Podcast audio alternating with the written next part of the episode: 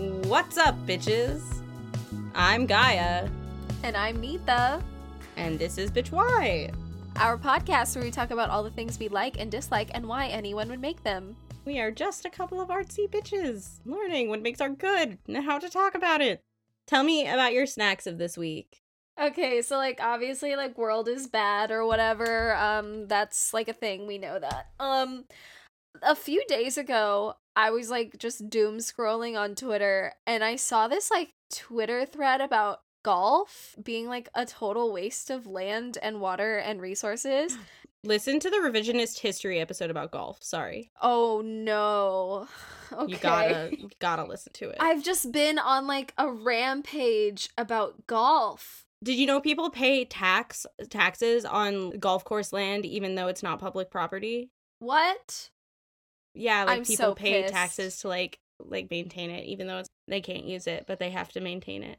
I'm so angry. Like literally all Monday I just tweeted about how much I fucking hate golf and like how angry I am at golf as like a thing that exists. Um and like white people really stole land just so they could like cut the grass down and then like hit a bunch of balls around on it. Like are you kidding me? Are you joking me? I am so angry. This is my snack. It's an angry snack, but it's fine because it's I like truly just needed something to be angry about that was like dumb and actually it's not even that dumb. It's actually like a maybe it's a, a bigger problem than we thought. It is But, a like, big problem. I would love if golf just ended. It's such a waste of of space. And I would love to build community gardens and animal sanctuaries and homeless shelters over all the golf courses. There's a golf course like near my my house and like I drive by it every day and like there's all these like old people like not wearing masks and I'm like wear a fucking mask. If you're gonna go do your leisure activity that like no one else can do like maybe you should just wear your fucking mask. Anyway like I'm really angry at golf this week. You absolutely 100% should be.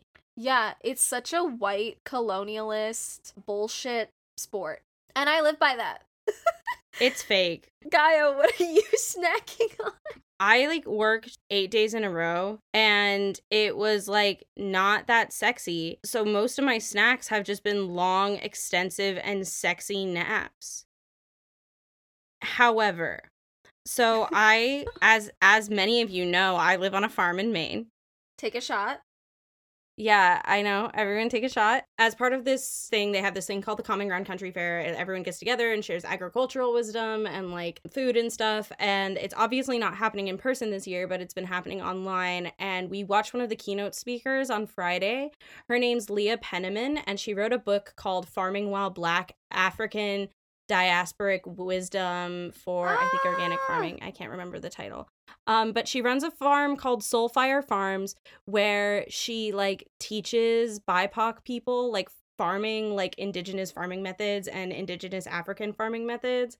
And she was talking about like how the legacy of like agriculture like comes from people of color and like about how like women who were being kidnapped to become slaves would braid like seeds into their hair to like continue to like carry the traditions of farming and like a lot of like what we see think of as like soul food or like southern food like is from those plants. And so we were talking about like decolonizing farming and it just made me really really excited about food justice. If you're bipoc and you're interested in learning more about farming you should definitely check out Soulfire Farm because they've got some really cool experiential farming things for BIPOC people that are like really incredible. And this woman was like incredibly wise and amazing. It made me really excited about like organic farming and the world. It made me feel like climate change could be solved. So that was exciting. I love that. You know what we should do? Is we should Start a theater farm. yes, on a on what used to be a golf course. Nita, I like like my brain like my brain was just thinking about like how sexy it would be to like restore the soil health of a golf course. Like the golf course is like like like grass is like the ultimate monoculture. Yes. Oh my god. And like and then we could because i always talk about how veganism is great but like sometimes kind of like racist to like ask do all be these racist. yeah it's it's hard to ask all these cultures with traditional dishes to to like stop making them because america and the west um industrialized the meat industry when like my people have been like just like having like basically what I guess they're called farms, but I don't know if they're called farms in India, but like um farms with with cows and goats and and like and stuff and like that's like life like that's what life is over there. Um and it's not industrialized in the same way and it's like unfair to like make us stop Yeah. because because because white people ruined it. There's so much people don't know about like farming. Like I would love to do this is like totally unrelated to bitch why, although food is not unrelated to anything because it's what we eat. Tea. Um Mhm. but I'm just gonna like go on a little organic farming rant. Um Do it. but do a- it. a lot of a lot of like vegans and vegetarians like i i'm generally a vegetarian i'm eating meat while i'm on this farm right now because all of the meat that we have is our own meat and so i've been only eating the meat of animals that i'm literally taking care of every day Mhm. and so what a lot of people don't know is like having animals on farms is actually really important for soil health. So like if you Mhm. want to do like that good good farming where you have like great nutritious soil then you can um, then having livestock is really important.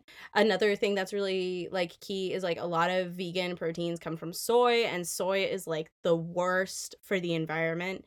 It is like destroying our soil also um one of the things that like she that uh Leah was talking about was about how things can be like organically farmed but still not like ethically produced like like she was Mm. talking about how she thinks organic farming should have a tenant for like workers rights and like that should be one of the requirements for being organic and like that is really key we actually um butchered one of our animals here a couple days ago um the same day actually we watched the speaker and i've part of the reason i wanted to come to a farm that had livestock is because like if i ever want to consume meat i think i need to have an intimate familiarity with the way meat is produced and the way i think meat should be produced.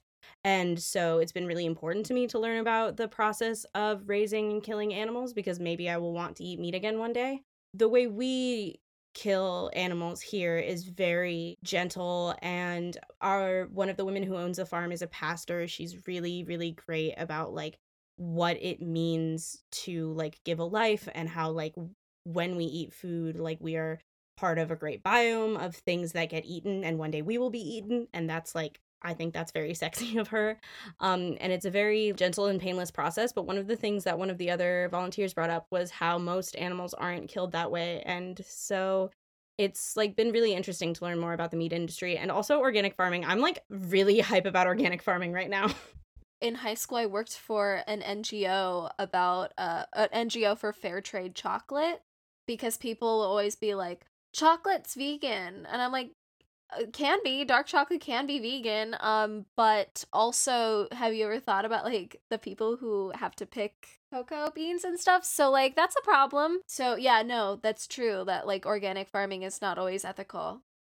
You know, something Catherine said to me yesterday that really hit about workers' rights, which is pertinent given what we're about to talk about. I is know. she was like when you see a shirt that is two dollars and i think this can like apply to like if you see an organic vegetable that is like two dollars or like one dollar. Mhm. think about like the amount of hours that went into creating that shirt and like the amount of material that went into creating that shirt and ask yourself why is that shirt two dollars? Why is that piece of food two dollars? Because like in order for someone to be like fairly compensated for their labor two dollars isn't even minimum wage if it takes under an hour to make that shirt yeah and it definitely does not yeah and it doesn't Well, that's the problem with the fast fashion industry. That's the problem with farming and like how it's done in like an industrial sense. And also, it's unfortunate that like the like I would like much rather buy a $2 shirt because I am a broke college student and there's no ethical consumption under capitalism.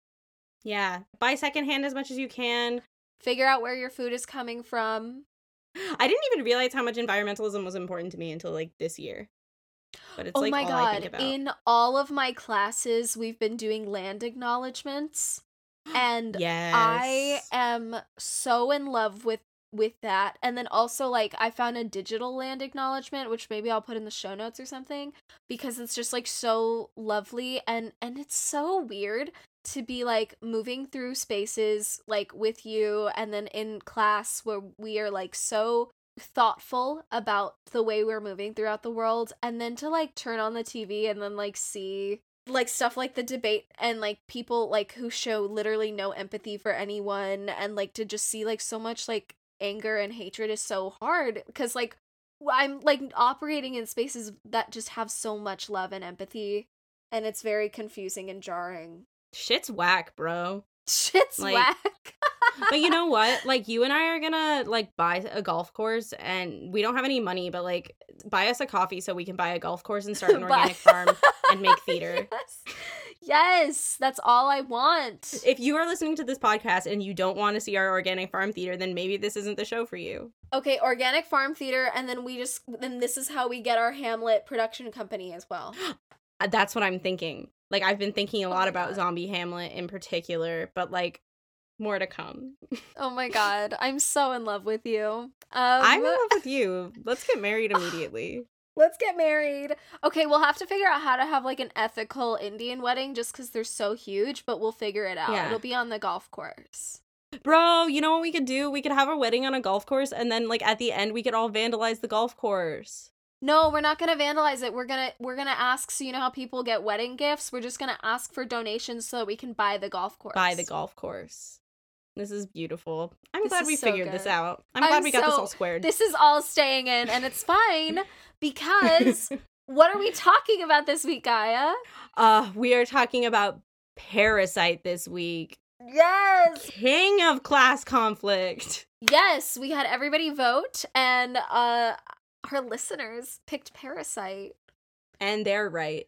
And they're right. I mean, Us is also a really good movie. Us is also quite sexy. also like this entire last year was like the year for like class conflict uh what what else came out knives Uncut out. gems. Knives out uncut gems this horror movie ready or not which was like so Ready or good not, I've heard it's really good. it's you have to watch it it's so fun like it was such a good time um hustlers and then i guess like joker or whatever but, but like Joker did have class consciousness though. It did, but it was not race conscious, and I uh I will die on that hill. like fuck that the I Joker, but before we truly get into the the bitch what of it all, I think we have to do a roadmap. For the new bitches on the block, this is our roadmap. This episode, like all of our episodes, is made up of four parts. Bitch What, an introduction to what we're talking about, Bitch How, a technical rundown of how this thing succeeds and fails as a piece of art. Bitch Time, three minutes of our unintelligent, unfiltered, uncritical feelings, and finally Bitch Why, a sum up of the implications and why all of this matters. And the Bitch Meter, which is our little diversity score meter that we learned math just to give to you. Great. Mhm. Do you have the video of us reacting to Parasite winning?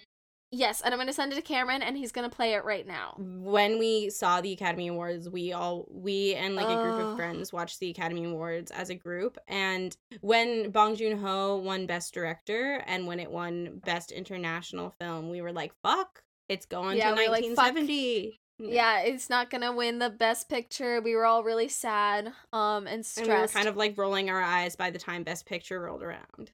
Yeah. And then we recorded it anyway. We all have videos and then when um I think it was Jane Fonda, she she just made a p sound and we went, "Fuck, it's Parasite." and we like it was like screaming. crazy.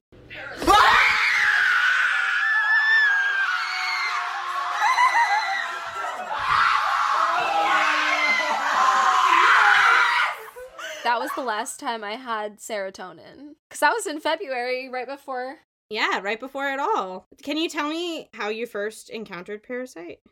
Oh my god. I am from SoCal and I'm like such Yes, a like. Oscar person. Like I just love I I used to love the Oscars. I still love them, but like I definitely have a lot of issues with them now. Um I like am always paying attention to like what's winning at the film festivals like leading up to the Oscars and I heard about Parasite in like the summertime 2019 and I was like, "What is this?" Like, and it was hard to like you. I there was no way to like watch it, but I like this movie was on my radar, and then finally I think was able to watch it in like October, and I was like, "Holy shit, this movie's fantastic!"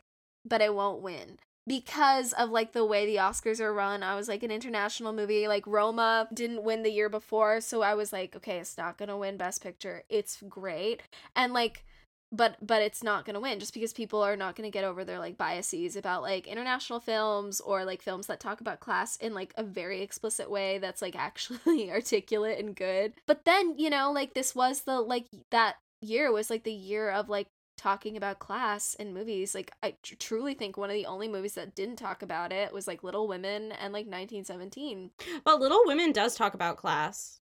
Yeah it talks about yeah I, I feel like that movie obviously talks about like gender a little more than it talks about class. Um, but yeah, Parasite was fucking amazing. I didn't think it was gonna win, and then surprise it did. And we'll talk about like the implications of like how important that is later. How did you hear about Parasite? So I heard about it in one of my dramatic writing courses. I study dramatic writing as well as drama. Two useless degrees is better than one useless degree.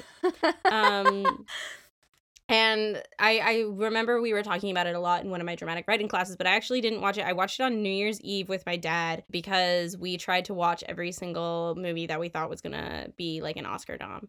And my dad famously thought it was gonna be a comedy and then got really like freaked out that it wasn't and like had a poor experience watching it. Um, but I thought it was incredible, like right off the bat. I've seen it a couple times since then. One time I saw it in this like theater in the in Greenwich Village and a little rat ran across the screen while we were watching it and enjoyed the film with us and that I thought was very appropriate because rats deserve rights. Oh my god.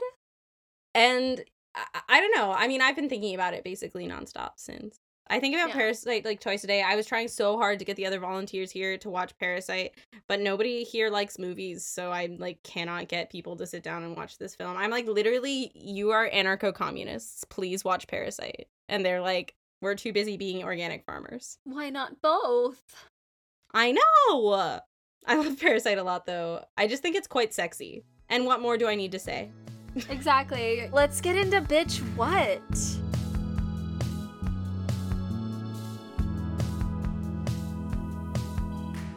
So Parasite starts off following the the little down on their luck Kim family.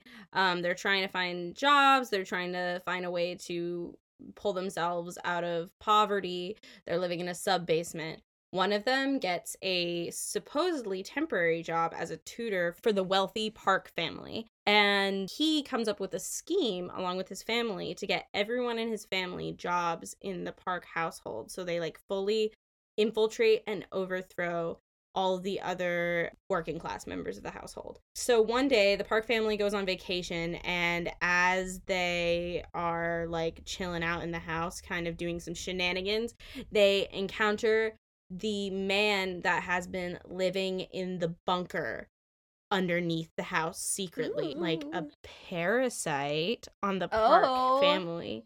Roll credits and shenanigans ensue. It's crazy because they don't find the guy until like the end of Act Two. Yeah. Let's just get into Bitch How and then you can finish that statement. yeah, let's get into Bitch How so I'm allowed to talk about things. Yeah.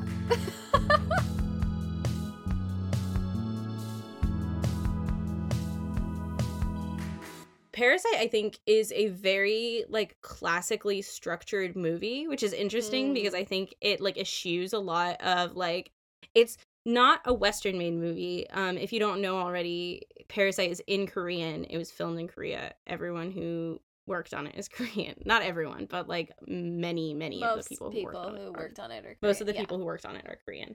But it very much follows. There's this thing in um, screenwriting called the three act structure. It's like this kind of allegedly ubiquitous form of screenwriting and i have like very critical feelings about it because i think that like it's a very like western style storytelling and it well doesn't yeah. think about a lot of other forms of theater and film that exist but even though parasite eschews a lot of western film values it does follow a three act structure almost to a t inciting incident, rising action, climax, falling action, like like basically to the letter. Yes, and I think that it what it does differently with the the three act structure is it fully like this this movie and a lot of Bong Joon-ho's films like to play with genre in a way that I don't see a lot in American movies. Like it makes full switches to like okay, now like I feel like it's a comedy. Oh my god, now it's a tragedy. Oh my god, now it's a horror film. Like there's like that one break in the middle where it like turns full horror movie and you're like yeah. I'm terrified. But the underneath the whole film is this like sense of foreboding, but like Bong Joon-ho is able to like keep it just enough tension where like I can still laugh when something is funny, but also like feel the stakes under it the entire time. And I think the thing with like the hero's journey and three act structure which is like taught a lot in in like dramatic writing in film in screenplay classes is a really like white patriarchal idea that like your life happens in like one big event and like then you're changed forever and then everything is better from then on? Like that's so boring. And i feel like even though it does follow three act structure women and like people of color and like queer people tend to write stories that have small incremental changes throughout like a lifetime because that's what life actually is. Like life is not defeating the big bad guy and like everything is fine. Like I feel like Parasite is still able to take those like here's like the little things that like work against me every day and then obviously has like a big climax. Also in Korean films, there's always like almost always like a an amazing action scene that's like choreographed like an action scene and like that movie like then takes like a full turn into like an action film for like a whole scene which is just a very cool thing that Korean films do kind of in the same in the same way that like Indian movies like will break out into a dance number and then like it just makes sense. Even though like those things are so subtle and small up until they're they aren't subtle and small anymore, it feels so different from like Hero's Journey and three act structure. Yeah. I, I was also going to say like another way in which Parasite like eschews the the Western ideal of storytelling is it's definitely not a hero's journey film, and I actually think that ties in a lot thematically into what it's about. It's very much an ensemble movie. Yes. Like I would say like one of the most ensemble movies that I've seen in my lifetime.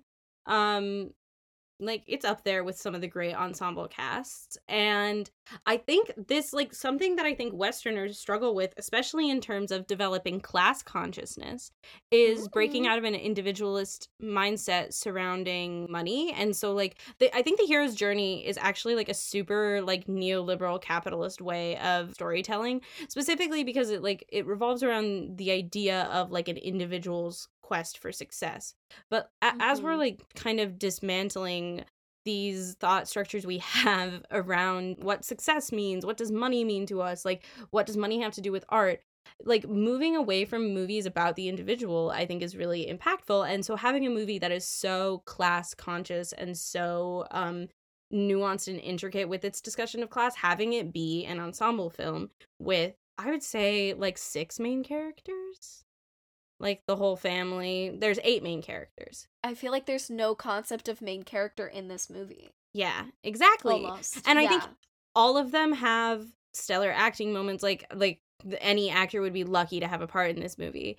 And yes. I think that collectivist mindset in storytelling is impactful to the content of this movie. The form and the content are, I think are very in conversation that concept of ensemble like filling out this movie makes so much sense because like in an eastern culture it makes sense that you'd bring your family up with you like the fact that like that's not even a question that he's like oh, actually, you know what we could do? We could all like benefit from this. Versus like I feel like in a western movie, it'd be like, you know how Troy Bolton um just gets um, leaves his entire he leaves his whole group of friends to go hang out leaves with all of his players. his black friends behind. yeah, exactly. Like and and but that would be like his noble pursuit. And I like that like when we were talking about this movie before, like we were trying to pinpoint who we thought the main character was. And I felt like when I was watching it the first time I was also trying to pinpoint like who do I follow, who do I follow. But it's it's not like any one person it's the entire it's like both of these families as they navigate who is the real parasite It's the wealthy. yeah another thing i really love about this movie is the conversation around class solidarity and when the mom is like she's nice because she's rich and Yeah. like that it's so much easier to be nicer when you're rich kind of in that it's so much easier to be vegan when you're rich it's so much easier to buy ethically sourced clothes when you're rich it's so much easier to do those things because you have the financial ability to do so. You don't have to like be worrying about where your next meal is coming from like the Kim family. Like you have it's so it's so fascinating and then when um the previous housekeeper is is talking to the mom and she's like sis like i like please like help us out she's like no no no i'm not gonna do that like we're we are we are trying to move up and how why i'm gonna leave you behind and it's so much easier to have class solidarity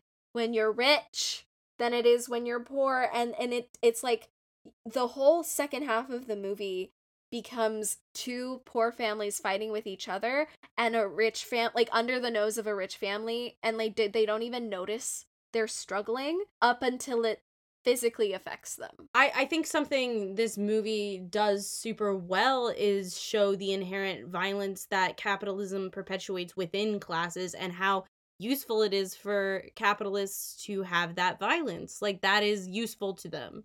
Like, the fight between the two families is not an accident of capitalism, it's built into the whole thing. I think this movie really started hitting like different, like, it hit the entire time, like, it hits from start to finish. But, like, one the movie started really hitting different is when the flood scene occurs um Mhm. and i think for me like obviously like an, a major a major theme like in the end of the movie is like the smell of the characters and like the dad being unable to like get his car keys from under the bleeding out man because oh of the smell God. and like being willing to let Ki Jung like literally like bleed out because he like doesn't want to be like physically near poor people and Yeah. particularly the moment that every single time I see it makes me get like a little goosebumpy is when the mother of the other family I have her name up and I don't think I'm gonna say it right Yeon Kyo Yeon Kyo I, please please we have so many friends correct from Korea who are gonna roast me in Yeah. um but when she's on the phone and she's like the little rain ruined our camping trip but we're resilient we But turned it into fine." a garden party yeah. that fucked me up Yeah, and it happens after we see um the Kim family like go through all of the all of the shit and like literal shit cuz the Literal toilet shit. explodes. But like they go through all of that. Then they figure out a way to get back to the house so that they can like do the party or whatever. And then she's like, "Oh my god, the rain was like so good for the garden. So we're having a garden Yeah. party." And you're like, "Someone's sprinkler system is someone else's flood." something that i didn't think about until we were talking about it now and since we, we've been talking about the environment and like Mm-hmm. uh, Oh, that's been coming up. Um, I think that the flood is also kind of a little like kind of slight nod to environmental classism and how mm. the first people to be affected by climate change are going to be the poorest people because Yes. I saw a tweet the other day that was like, you are closer to becoming to becoming a climate refugee than you are than you are to becoming a billionaire. And I was like, yeah, yeah. Yeah. Something that I find very interesting, like the way that the differences between the two families are really like stark. One of the ways that really struck me is the fact that the entire like trauma that Da Song, the the young boy goes through, like like in the end of the movie, he has he like kind of faints because he's like watching this like crazy encounter and they call an ambulance for him instead of calling an ambulance for Ki Jung, who oh my god. literally been stabbed in the chest. His entire trauma is that he just saw a poor person. That's his trauma. he saw a poor person and now he can't get over it. Oh my like that's like a major plot point of the movie is like Da Song has this like this like crazy trauma. He was like up in the middle of the night eating cake and he saw a poor man. I mean, to be fair, he thought it was like a ghost. To be And he fair, was, he's like- five and it Yeah, was a he man is in a his baby. house. but also the fact that like the poor haunt the rich. Uh but like Yeah. not like the older like older rich people, it's like the the children of rich people. I just think that like is an Yeah. interesting thing that I haven't like thought about. The use of lines in this film. You were talking Mm. about smell and like the ways in which not only do rich people distance themselves from poor people in class, but they also like physically like cannot be near them. But the way that lines are used in terms of like, yeah, like no one can cross their line, but also like visually, the way things are shot is like the Park family and the Kim family, like there's always a line between them. Like, and if you cross that line, that's when something like really bad happens. Either like like a literal like stabbing or or like when um the housekeeper before the Kim family like fully infiltrates the system when she like claps and to wake the mom up like that's her crossing that line and you visually can see where she crosses the line it's like so Yeah. lovely the way that bong joon-ho like shoots all of his movies are so visually stunning. Like snowpiercer is one of my favorite movies. Like it is so visually bold. Um and like parasite is probably like less visually bold compared to snowpiercer but there's still this like very sophisticated articulated way that he like shoots his films. And it's so it's just so cool to like see a movie like that win the I think it feels just visually like symphonic. Like it when when you watch Jojo Rabbit, the production design kind of like smacks you in the face, and I find that Yeah. sexy. Like I love Yeah. a production design that's willing to be like, I'm a production design. Someone designed me. But like this movie feels like so I called it symphonic, but I would say like I would compare this movie to like a very very fine meal that was like like every Ugh. single element of it was like carefully crafted and carefully like presented even though you don't watch it and think like wow that's production design you can you can feel the echoes of production design in a way that is so subtle and delicate and delightful and this movie is an amazing like Bong Joon-ho knows how to handle production design and delicacy and he also knows to ha- how to handle brutalism and Mm. that contrast is so sexy i think one of the sexiest ickiest part of the movie is when um ki woo is knocked out with the stone and you hear the crunch of it hitting his stop, head. Stop. Yes. Yeah. Mm-hmm. and the whole movie has been like all these like delicate things like i think that's like that's when the movie starts really well not when the movie has like started to get really gritty and you're like you're watching it and you're like kind of like waiting for it but like you're you're waiting for the movie version of it you're not waiting for the crunch Something about this movie feels so fucking real. Like, because this is something, everything that happens in this movie could actually happen. And, like, yes, there's some moments where it, it goes into a place where you're like, oh my God. But it, but it, like, this, this maybe, like, is outside the bounds of, like, reality.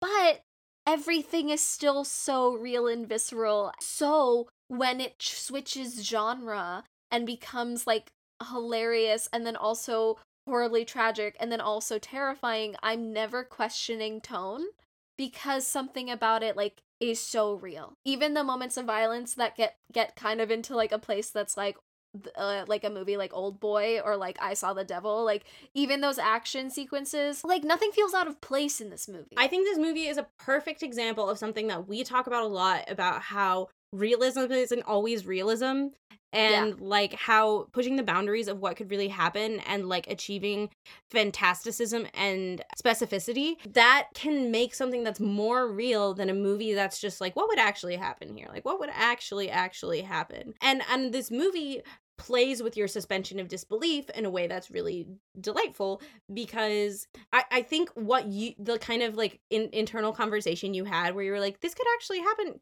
could it actually it could actually happen is Yeah. like exactly the like kind of thought process this movie wants you to have like just Yeah. barely able to like suspend your disbelief in it and because the movie is willing to push the boundaries of fantasticism, you can see the reality within it that is heightened. Like the moments where they're like literally being gassed in their apartment or like they're like wading through shit trying to get their Yeah. belongings. Like those feel so real and raw. And then the fantasticism of the movie I think it contrasts a horror movie style violence with the everyday regular life violence of being poor and draws a Mm. parallel between those two things and makes it feel very visceral. Yeah. Also, this movie just fucks with your mirror neuron- neurons. Yes. My favorite movies of last year in terms of like blocking were Little Women and Parasite because I feel like the way that those scenes are blocked, which is not something that people think about very much anymore, but because like but we do because we're in but we do because we're in theater school. But the way that these movies are blocked and how the camera follows the characters and how the characters are situated with each other, like there's moments of like intense claustrophobia when they're all in their semi basement home, and then the ways in which they spread out and the ways in which the camera follows the mom as she's like walking through the house, um, and like making her way and like doing chores and things. Like everything feels so like that's also a moment of like where it feels so so real and like I'm like in it with them. Like everything in this movie is so good. I can't think of an aspect of it that I didn't like, but also it doesn't hit you over the head with it. It just feels like I am existing in this space with them. 2019 was like a year for movies. And just like off the top of my head, I'm thinking of like a couple movies that I really love. Like I'm thinking about 1917 Little Women, Jojo Rabbit, Uncut Gems. Like just kind of like off the top of my head. And each of those movies was really masterful in like their own way. I mean, like obviously like fuck warmer movies stopped making them, but 1917 was sexy. Um Yeah, 1917 was sexy. I've never felt so on edge the entire like I was with 1917 I didn't realize how tense my muscles were the entire movie and I realized I wasn't Mhm. breathing for like most of the movie. that's what Uncut Gems is like. Have you seen Uncut oh, that Gems one yet? too. Yes. Oh my god. That Have movie, seen- I was like the whole time I was like, can we stop? Can we just stop the ride? I want to get off. Have you seen Good Time? No. Bro, you gotta watch Good Time. They made Good Time before they made Uncut Gems, and that one has Robert Pattinson, but same same levels of intensity and stress. like Yeah. Something I just wanted to point out is like I think this was a great movie for directors to kind of flex their stylistic muscles in a way that I think it kind of points to something that I find frustrating about the Oscars, which is that I think Little Women is so stylistically incredible and so nuanced and different from Parasite. And I think Parasite is stylistically incredible. And I think Jojo Rabbit is stylistically incredible and so different from Parasite and from Little Women. And so and 1917 is so like I could go on and on. And mhm. something that frustrates me about the awards system is that I don't necessarily like I think Parasite deserved to win. I was the one holding the camera and screaming in Yeah. the clip that you have heard. The idea of being like this movie is better is in conflict with a lot of what I believe and know to be true about art, which isn't necessarily what movie is like good and what movie isn't good, but Yeah. like how does this how good is this movie at doing what it's trying to do? How is good Mm. is this movie i about being personal and specific to the um artists that were involved in making it? And i think parasite is maybe flawless in Ooh. its specificity. I mean like I- i don't think it's a flawless movie. Like there's like a i've got like maybe two problems with it. I think i've got one major problem with it. We can talk about it once i We'll finish this little rant um but in in its specificity this movie is flawless. Every single actor has a moment of like acute personality. The cinematography is nothing but personality. The the production design is like it is brimming with artistic soul. And i think a Mhm. lot of movies that came out in 2019 were also brimming with artistic soul. It was really lovely to see Greta Gerwig's the way her her cinematic uh style has changed from Lady Bird to this to Little Women, but you felt like Lady Bird in there. It was it was cool to see Jojo Rabbit, which had like Taika Waititi's like comedy and and like love and heart in in something like that is more grounded than like a Marvel movie. It was it's cool to see not like people's like sophomore movies, but like their growth. But yeah, like uh, yeah, what sucks about the Oscars is that we can't like all sit there and like all get little ribbons that like say what we did best that year, but I wish we could. I think it's a very capitalist form of like appreciating art is like Yeah. this which art is the best art, which art Yeah. is the like most winnery. Like I don't think that's how art works uh, works at all. I don't think that's emblematic at all of our experience of making art, especially like we go to a school where um where we're producing like 30 to 50 shows a year Yeah. um th- shows a semester, not a year yeah. um and um most people are working on 2 to 10 of them like yeah. most people are working on many many different ones of them and, and even if you're not working on them a lot of people have like you have like an eye in a lot of different ones and i don't feel like i go and watch our festivals and feel like which is the best? I feel like i'm watching the festivals and i'm like wow like this is what people this is what's going on in people's brains. And i wish Yeah. that we as like a, an artistic community this is kind of bitch why-ish but whatever. Yeah, a little bit, but it's fine. structure Um, is a construct.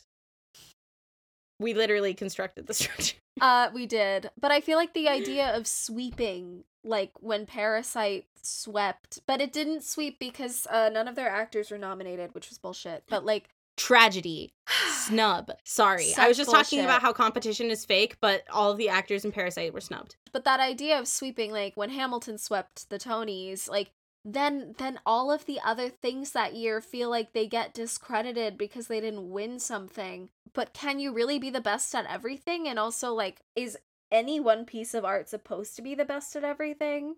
What does that mean? Oh, we're really getting into why. well i want to talk about the one thing i don't get about it this movie the relationship between kiwoo and Oh, Da-hye Mm-hmm. why was that in this movie i think about that I a lot. I think maybe it has something to do with like how being poor like stunts you developmentally, like literally like being poor has like links to like development because of improper nutrition and many Mm. other things. That's like the one thing that I just I wasn't sure what was going on and I it felt like a little bit exploitative of like a young actress to be like like kind of just like pretty and young and like wide-eyed. But I yeah, Mimi in the middle here. I think this movie is nearly perfect. I don't think that's a thing anywhere, but like it was weird that he's like, I'm gonna date her when she gra like There were a lot of like them like making out scenes and I was like, "Oh, you're 14." Um yeah. and like I here's the thing, like it it doesn't necessarily feel out of place in the movie and it's a horror movie. Like not everything in it is like something that I find kosher. the way that he is like rooted to this girl um through a romantic relationship doesn't feel like it was really necessary to the storytelling because like his sister doesn't have to like have an emotional connection to the boy she's tutoring like it's weird like it's just like w- I would really love to hear actually from our listeners. I'd love to hear about like what you got out of that because I it's the one thing in the movie. I've seen this movie like 5 or 6 times and every time I watch it I'm like, why do you have to have that weird melon feeding moment?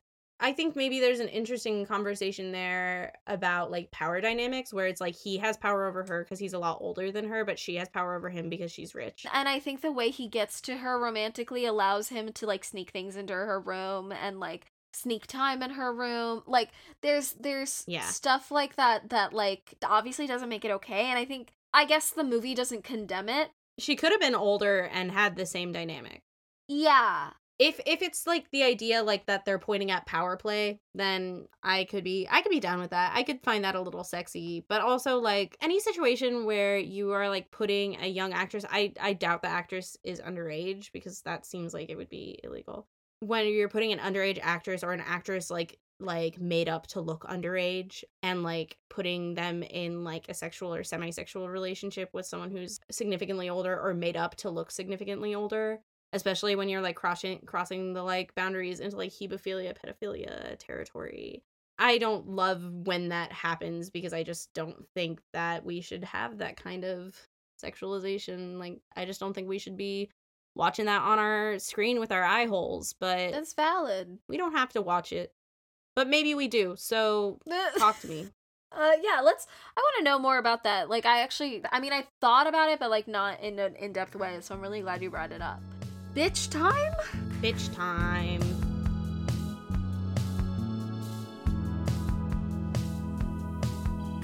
it's bitch time. This is three minutes of our like un- uncritical unfiltered like feelings. No intelligence allowed. no intelligence allowed. Ready?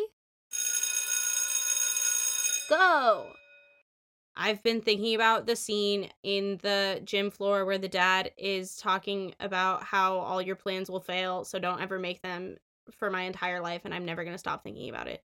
It I think it's the best acting moment in history. yes um i love when bong joon-ho called the oscars local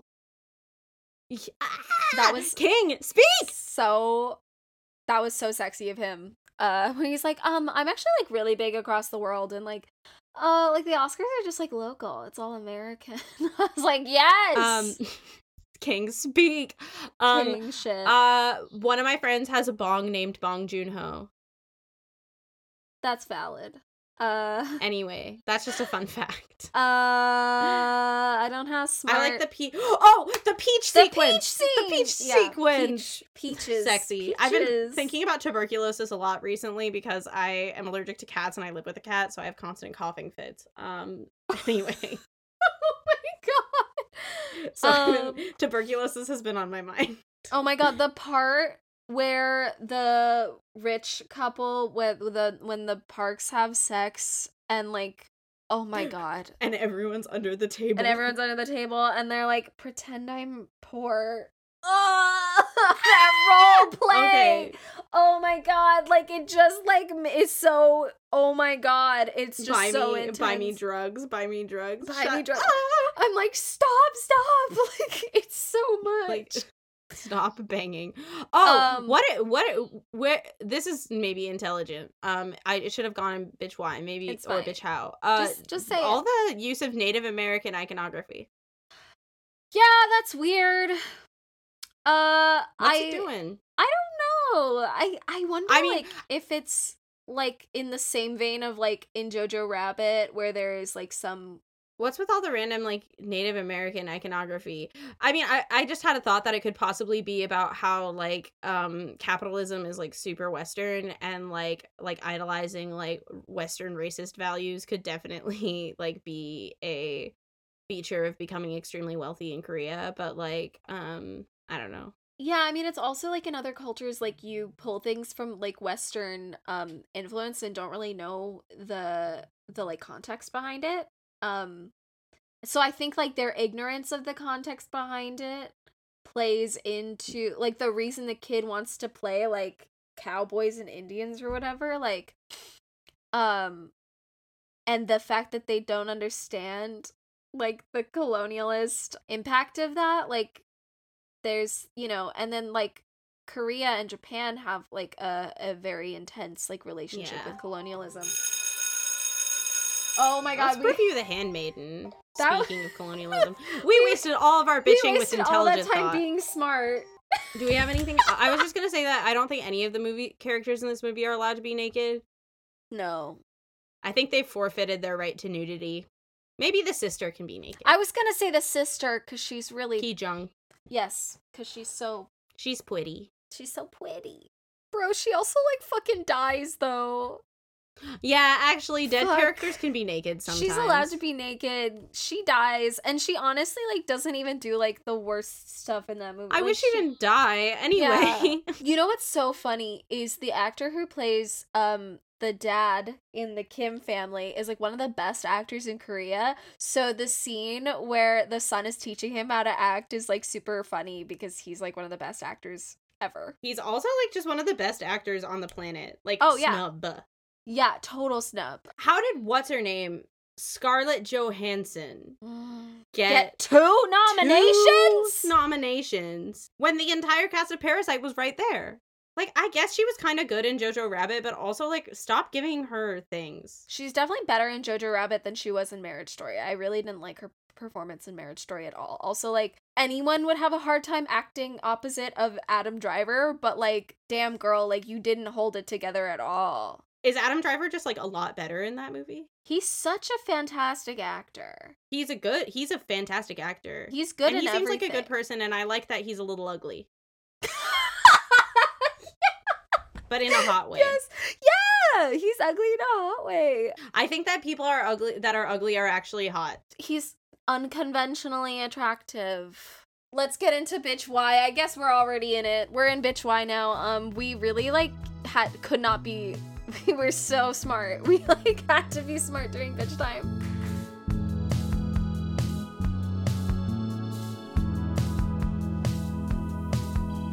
Did you know it would take it would take the son 564 years to buy that house? That's so sad. it really like comes up against this idea this like mantra of like late state cap late stage capitalism that like anyone can rise up in the ranks and i know that Anyone like can cook. our our idea is like of the american dream but like i feel like the american dream has like infected like a parasite infected the entire world um, I just thought about that ending sequence, and I got like a physical ache in my chest. oh my god did you know people have been like going to the houses like the sem- semi basements in Parasite and like taking pictures of them? Like tourism. What do we think about rich people watching Parasite? Oh my god, Chrissy. Teigen was like, "Oh my god, I loved Parasite." And I was like, "Ma'am, I love you, Chrissy Teigen, but like you are the Parasite.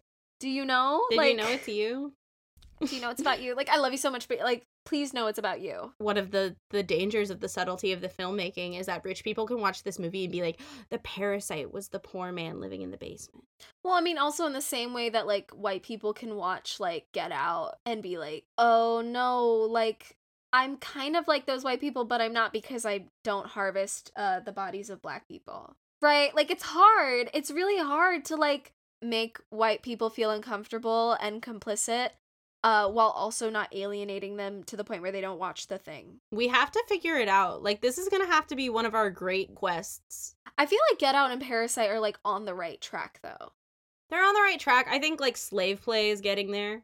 That's a play that nobody outside of theater has heard of, but everyone in theater has. it does it so loudly and so like in a Yeah. way that you can't ignore it. And I think Get Out did that too, and I think Parasite also does it. But the problem with those things becoming mainstream, the mainstream of it all is the problem, but then also like how do you get people to see your message? I mean, if anything that's like what Parasite is about. Like Okay, here's some like here's some Hollywood tea. Guy, are you ready for the Hollywood tea? Oh boy. Harvey Weinstein almost ruined Bong Joon-ho's career in America On brand. because he um, he tried to, he was a producer on Snowpiercer. He tried to tank the movie because Bong Joon-ho did not make some changes that Harvey Weinstein wanted. So he tried to like tank that release of that movie. Too bad for him because Snowpiercer actually did really well and has like a huge cult following because it was on Netflix. Also Okja, which which was also on Netflix and it wasn't able to go to any studio because no other studio wanted to finance it after the movie is mostly or has a lot of scenes in Korean. Bong Joon-ho like is a major cinematic figure all over the world, but like Harvey Weinstein really tried to ruin him, but he won for Parasite, so like Harvey Weinstein also he like rot in prison, sir. But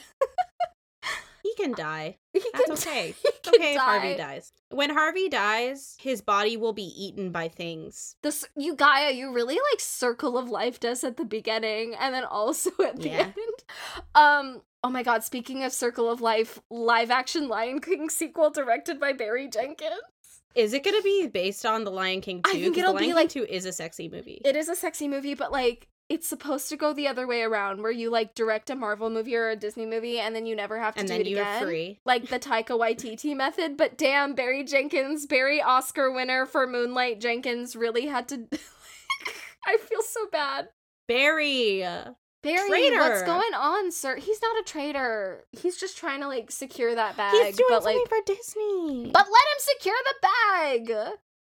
I mean, obviously, like he Yeah. deserves it after Moonlight. But like Barry, Right. like speak to me, man. Like what's going on, sir? Like King, like Moonlight is like one of the best movies ever made. If they make Bong Joon-ho do the Mulan sequel, I'll throw up. like I'll, I'm I'll I will All I will cease to exist. Okay, okay, okay. So we actually saved all of our unintelligence for bitch why. Yeah, we really like started getting stupid now. we like we accidentally like drained the intelligence during bitch time um i think one sexy impact of this movie was that it taught americans how to read subtitles yeah. Hey, hey, white people. it's so easy There's a world like that quote. There's a world of uh, amazing movies uh, that that are just outside of your reach if you just you know decide to like learn to read. Um, you can read you can read. Literacy I promise you, you is very read. sexy Um, something I love is the sentiment that like Bong Joon Ho is like, I was just trying to make a movie about Korea, but it turns out we all live in the same country called capitalism, which is like King. the thesis of this movie, and I think the thesis of like how we're operating now, um, in the art that we're making.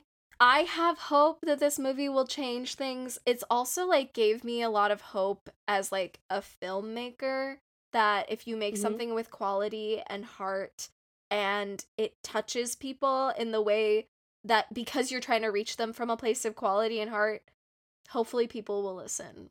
I feel like talking today, like like not to like zoom out a little too much. No, talking today about zoom like the movies of 2019 that hit, like Yeah. made me like remember that art is good. Yeah. and, Like like damn, like remember before the pandemic when we were watching like amazing movies and like creating with vigor and hunger and like you know what? Like that's not dead. it's not dead.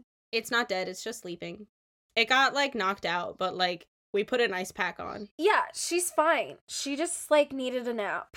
What I love about Bong Joon Ho's body of work is it almost always is talking about class and i feel like something as artists we're always worried about like mining our trauma where i'm like okay I, I already talked about this one thing i can't talk about it in my art again and it's like no no no you can like looking at his first movie to now they all do it and like it just keeps getting better and better in terms of like going deeper and exploring the thing. So like don't be precious with your art and and the first time you talk about the thing is not going to be the last time you get to talk about the thing. So like keep talking about it and don't be precious with it. And like me writing plays now about my like experience of like being in a diaspora like i can keep talking about that for the rest of my life. And as long as like i keep finding new ways to tell that story like that part of me isn't like over mind And also, like, as long as people need to hear that story, that story will find them. Thank you to Parasite for Thank being Thank you to good. Parasite for being good. And I think like it's so cool to see a, a movie that like resonated with so many people, became mainstream, became popular on the mainstream. Seeing a foreign film being popular in that way is so exciting for like Indian movies, I think. It's like so exciting for me to like see like a foreign film because also Slumdog Millionaire, you guys, is not a foreign film unless you count like British people, but I don't give a fuck about the British. So like um Can we stop like supporting British art? Stop supporting British movies about Indian people. Support Indian movies about Indian people. Also, people were comparing like Parasite to Slumdog in the fact that like uh both those actors like the movie was nominated for best picture but the actors were not nominated in the acting categories and I was like, yeah, what's the what's the similarity? Could it be Asianness? Could it be Can can can white people like stop like like trying to like make movies about Asian people? Bro, stop making movies about me. I'll make movies about myself. Leave me alone. Please, like, and I'm begging you, and I'm like actually begging you, like, put people of color on your production teams. yeah here's here's big boy impact time is that uh the oscars literally have a diversity meter of their own now. Have you heard about this? No. oh my god gaia. Starting in 2024 in the 96th oscars a film must meet two out of four of the following standards to be deemed eligible to win an Oscar. So the standard is Oh. on screen representation with themes and narratives, like the lead or significant supporting actors need to be people of color, um, or an underrepresented race or ethnicity. I'm like reading through it. The general ensemble cast 30% of all actors must be women, uh BIPOC or queer people or have a physical disability. It's interesting. I am still like wavering on like I'm a little nervous. Also in creative leadership and department, like they need to meet specific standards as well. It's like exciting, but I'm cautious. You know, in middle school, I don't know if this happened in your middle school. In my middle school, we would play flag football, and there was a rule that you had to throw the ball to at least two girls in order to make a touchdown. Oh my god. Yeah, Like, that happened in middle school to me too. I was not like a sports ball. Like back when I was a cis women woman, remember that? Oh, Barely. um, I was like not into sports, but like they would make you like stand near the touchdown line and like they would like be like "Oh," and then like take it back. That's the way I feel about that announcement. But also Yeah. like maybe it'll do some real good because apparently the fact that it costs zero dollars and zero cents to have BIPOC people and queer people and women on your production teams is not enough. right. I think it's a step, uh, but it's definitely not the end game. Um, I I'm more worried about like independent studios and distributors. I'm not worried about like big boy studios like being able to do that. Also, like they need to have paid internships and apprenticeship opportunities that women Please and racial pay people in the performing yeah, arts. literally like you pay pay people you, for like- their like, labor. I like desperately want to like learn about art making, but I cannot afford to.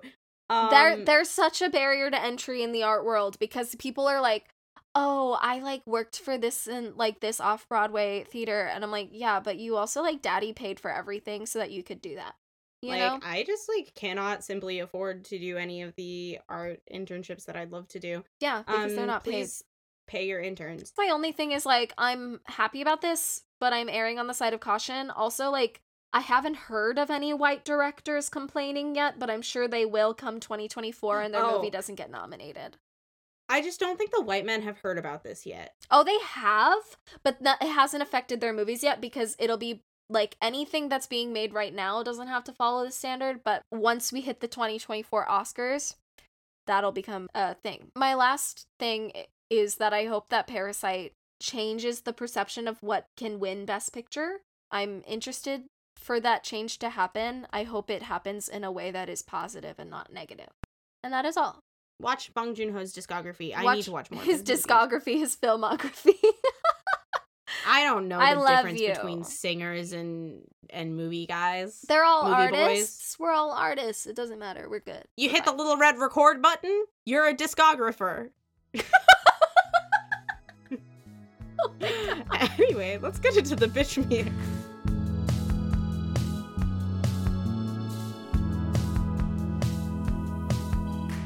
The bitch meter, it's like just a little it's a little dial. You can imagine it like a like a meter. We we score in six categories, um, and then do math to give movies a score out of ten. Maybe the Oscars should take a note out of our bitch meter book. They should have to display a bitch meter. Yes. Anyway. what did we give it for queer, Gaia? we simply did not apply it. Yeah. For gender, we spoke extensively about what to give it for gender. Um, we ended up giving it an NA minus one half because there's like they didn't really touch gender in like an extremely critical way. Um, I, I had a roommate who was like really, really intrigued and interested in Korean feminism, and it was like the only thing he spoke to me about. Um, shout out to Dan, um, my king. And so I know there's a lot of like nuance in Korea that is like extremely different from Western feminism, and would love for any of our Korean listeners if they're like interested in speaking about that to speak about it. They just didn't really touch it. Yeah. So they could have. Uh, for race, we gave it a five because, of course, we did. like not a single white character. Yes, because white people don't exist Not a single one. in Korea. I wish. Um, We've evolved past the need for, for white, white actors. people. Like cast me, but like don't bother. Yeah, but also like this. Also, I just think it touches on colorism in a really cool way too. Disability not applicable. Yeah. they just didn't touch it. Body positivity. We gave it our customary, well, okay, kind of our customary. Uh, we gave it minus one half because there were a lot of normal looking bodies on screen, but still not as many as there could be. Exactly. Perfect. Uh, for class, we gave it a five because, of course. Of course. Yeah, listen to the rest of the episode if you want to know why we gave it a five for class. I don't need to say any more. Does it- do you think people like skip to this part of the episode? just to see what we said. Hi, if you just skip to this part. That would be so wildly funny. Okay, uh, which gives it a nine out of ten. Thank God. Whoa, Um, highest score we've ever given. highest score ever, and I think like no other thing should surpass it. Let's call Harris. It's time for Harris's hot take. Yes, hello. Hello, Hi. Harris. Hi, how are you? Harris, I love you. Uh, Gaia says they love you. Gaia, I love you too. we are recording an episode on Parasite. Oh my god, what a surprise! I Oh. didn't see the Instagram post about that. um, you should watch us though, because I think you'd really I like will. I love me some horror. We love horror movies. I miss That's you smart, so much. smart horror. Yes, incredibly Speaking smart horror. of smart movies. yes. What did you? What's your hot take on Parasite, Harris? So I was thinking about it a lot because I knew this question was coming. um, and I, for one thing, I think Jessica, the the sister, uh, Mhm. her name, I think she, I just wanted her more. I just wanted more of Oh, her because yeah. she's great, a great actor. yeah. And the second thing that's a hot take, um, I've been thinking a lot about uh, what makes humans evil Uh, Mm. because the the English teacher I'm farming with teaches Lord of the Flies every year to his students, and like he teaches that there, there's like evil in all men, and Parasite really is it really was like no. The, the, the reason people are evil is is money, and every day I'm learning that that is more and more true. Um, and I think Parasite was kind of the stepping stone for that uh, insight into looking at the world. So I love Parasite, but it's also making me super depressed as I as I go forward in my life. Harris, remember when you were a capitalist? yes, fun fact. Yes. Rip to Harris being a Okay, so. Parasite really like had this is the impact right here, folks. Wow. Yeah, I am no longer Harris a was capitalist. radicalized. I'm now. That's so sexy of you, Harris. Yeah. Um, I, I don't know if it was Parasite that did that, but I think Parasite was definitely the, the stepping stone. I think really living with Gaia and Adeline did that. Yes. And then I working feel like on a farm. Parasite was the final nail in the coffin. yeah. Working yeah, on the farm yeah. was But the it's a great and movie. working on the farm. I really think everybody should watch it, but I also think everybody should watch it with like a communist, so they don't interpret it as accidentally empathize as with the, the, like, rich oh, people. these poor rich people. Yeah, yeah, I love it. This is on growth. yeah. I'm so yeah. proud of you, Harris. All right, I love you so much. Mwah. Bye. Bye. That was great. That was such an awesome hot take. That was actually one of Harris Harris's hottest takes so far. And the the hottest thing about it is that the take was about himself. yeah. Maybe the real Yeah. hot takes were the friends we made along the way. Fantastic. What are you working on right now? Okay, so I am uh, writing for a new website uh, that my friend Hot. started. It's so exciting. Um, look out for that. The website is called Mi Voce y La Tuya, which means my voice and yours. I'm a writer now. Speaking of writing, I'm also reading uh, Gaia's collection of poems, and they're so lovely. So that's also what I'm working on because people keep like asking me for feedback. So I guess I'm like smart or whatever, and like have Yeah, things to say. So Gaia, what are you working on? I am working on repairing the uh, greenhouse on my organic farm, and also, um, uh, really, my life has been quite consumed by this collection of poetry. If most of the people who listen right now are pals of mine, so if you're interested in reading this Yeah. collection, I'm DM trying Gaia. to submit it to some small press publication networks. So I'm trying to like get it out there. It's longer than you would expect, but also not that long. Yes. Also, you can totally publish bits and pieces of it on the website. Yeah, um Zeno's Paradox. Anyone? It's my poetry collection. It's beautiful. it's so lovely. It's time to plug. Plug, you plug, can plug. follow me on Twitter and Instagram at Nitha underscore Phadani. P H A D A N I. and you can follow me on Instagram at Gaia Rose River. I realize I never spell anything in mine, but it's G A I A. We also wrote it down for you. Like you can just scroll to the show notes and like see it, but I just Assuming you're anyway. literate, but if you're white and you've seen Parasite, you've recently become literate. Yes, exactly. Um, oh my god, you can follow the Bitch White Podcast on Instagram and Twitter at Bitch White Podcast, and you can email us at b.tchwhy at gmail.com. I spelled it for you there. Wait, should we talk about Hannah's email real quick? Fuck! Hannah, we know about so your long. email and we're going to read it on this podcast. Yes, we will is so lovely and sweet. We'll talk about it. Please give us a little review. We love them and we read them and we Yes. we screenshot them and put them in our group chat. And um, yes. And, you know, all the resources referenced, they're going to be in the show notes. Thanks to editor and co producer Cameron, uh, the eternal king, the absolute legend himself. And to our graphic designer Julian. Yes, a queen. Good night, bitches. Good night, bitches.